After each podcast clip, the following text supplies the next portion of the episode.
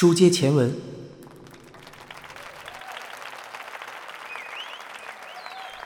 又有客人进来了。山村原子露出在意那边动静的神情。草剃说：“你和花冈小姐电话聊天，最近一次是什么时候？”是富坚出事上新闻的那天，我吓了一跳，急忙打电话给他。这点我也和之前来的人说过了。花冈小姐当时是什么反应？没什么特别的，她说警察已经找过她了。草剃没有告诉他，就是他找的镜子。草剃继续问道：“富坚来这里打听花冈小姐的下落，你没告诉他？”我没提，说不出口啊，我不想让他紧张。这么说来，花冈镜子并不知道富坚正在找他，换言之，他根本不知道他会去找自己，自然也不可能事先拟定杀人计划。我本来想告诉他的，可那时他正开心的东拉西扯，我也就失去了开口的兴致。那时，山村原子的话，草剃忽然觉得有点不对劲。他问道：“你指的那时是什么时候？不是最近一次通电话？更早之前，富坚来我店里三四天后吧。静子在我录音机里留言，我听到后回拨给他的。”是几号的事？那是几号的来着？山村原子从套装口袋里取出手机，草剃以为他要查阅来电记录，他却调出了日历，看了看，抬起脸说道：“是三月十号。”十号。草剃不禁提高嗓门，和岸谷面面相觑。没错吗？对，不会错的。十号就是推定富坚慎二遇害的日子。草剃问道：“大约几点？”这个，我是回家之后才打的电话，应该是凌晨一点左右。他十二点之前打来的，那时店里还没有打烊，我没接到。你们聊了多久？将近三十分钟。我们每次都聊这么久。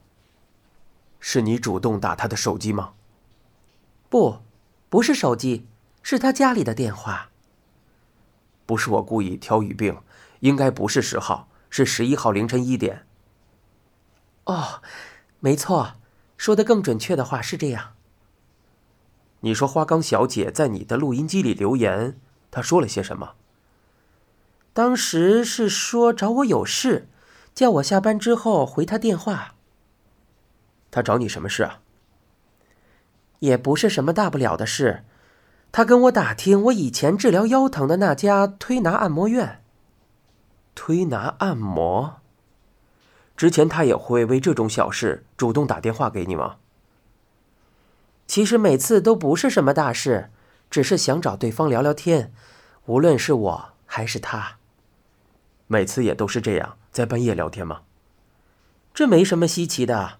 干我们这行总是忙到深夜才有空，不过我会尽量选假日和他聊天。那次是因为他先打来的。草剃点点头，难以释怀的疑虑并未消除。出了酒廊，草剃走向锦细町车站，一路左思右想，山村原子最后那段话令他耿耿于怀。三月十日深夜，花冈镜子和他通过电话，而且用的是家里的电话，这就表示那个时间镜子在家。专案组的内部也有人认为，作案时间应该是三月十日晚上十一点之后，这当然是以花冈镜子为凶手拟出的推论。就算去 KTV 唱歌的不在场证明是真的，难道不可能唱完歌再杀人吗？可支持这一推论的并不多。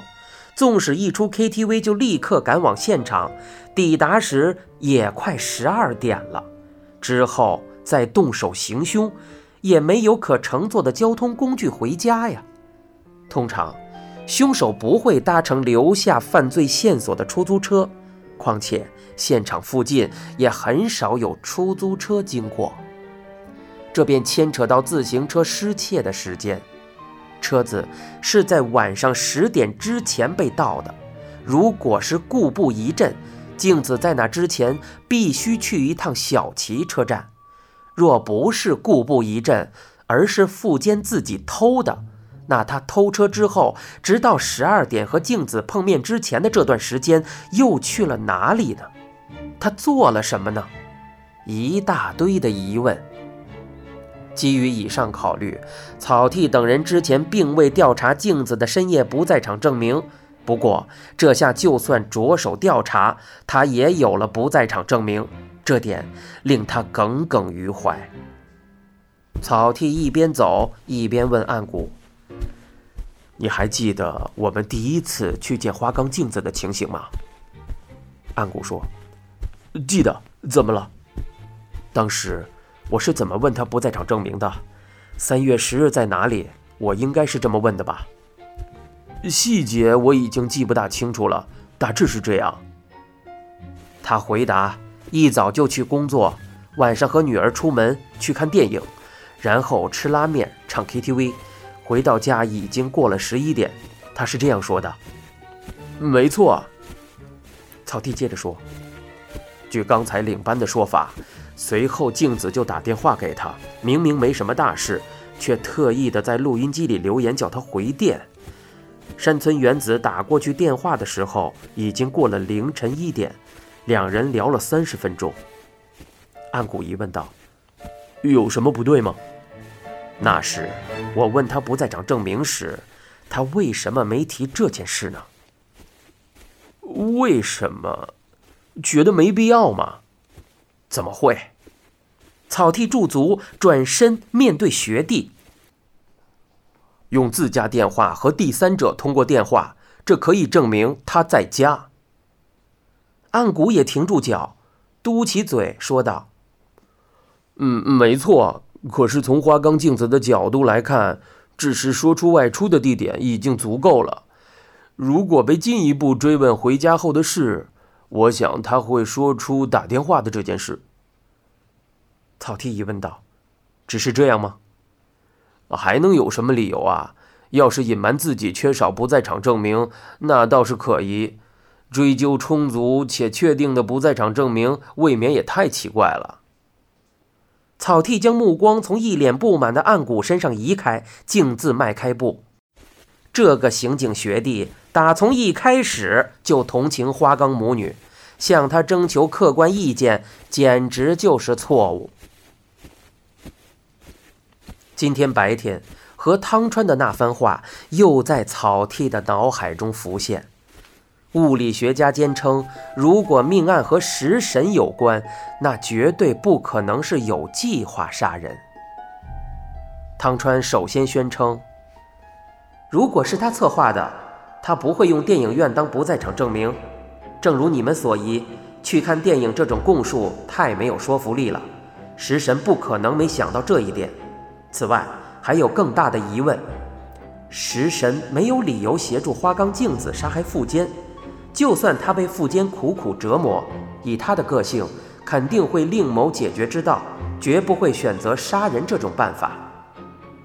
你的意思是，食神不是那么残酷的人吗？汤川当时满眼冷静的目光，摇着头。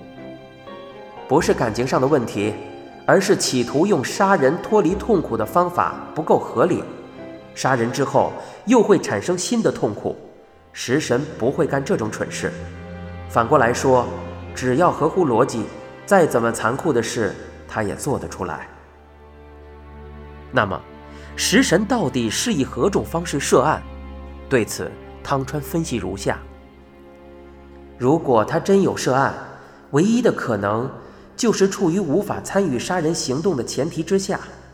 换言之，当他掌控事态时，人已经杀了。这时他能做什么呢？能隐瞒当然好。如果瞒不住，他会拟出各种对策来躲避警方的追查，而且还会指示花冈镜子母女该怎么回答警方的质问，在哪个时间点提出什么样的证据。简言之，到目前为止，花岗母女对草剃等人供述的一切，都不是出于他们的个人意志，而是食神在背后操控。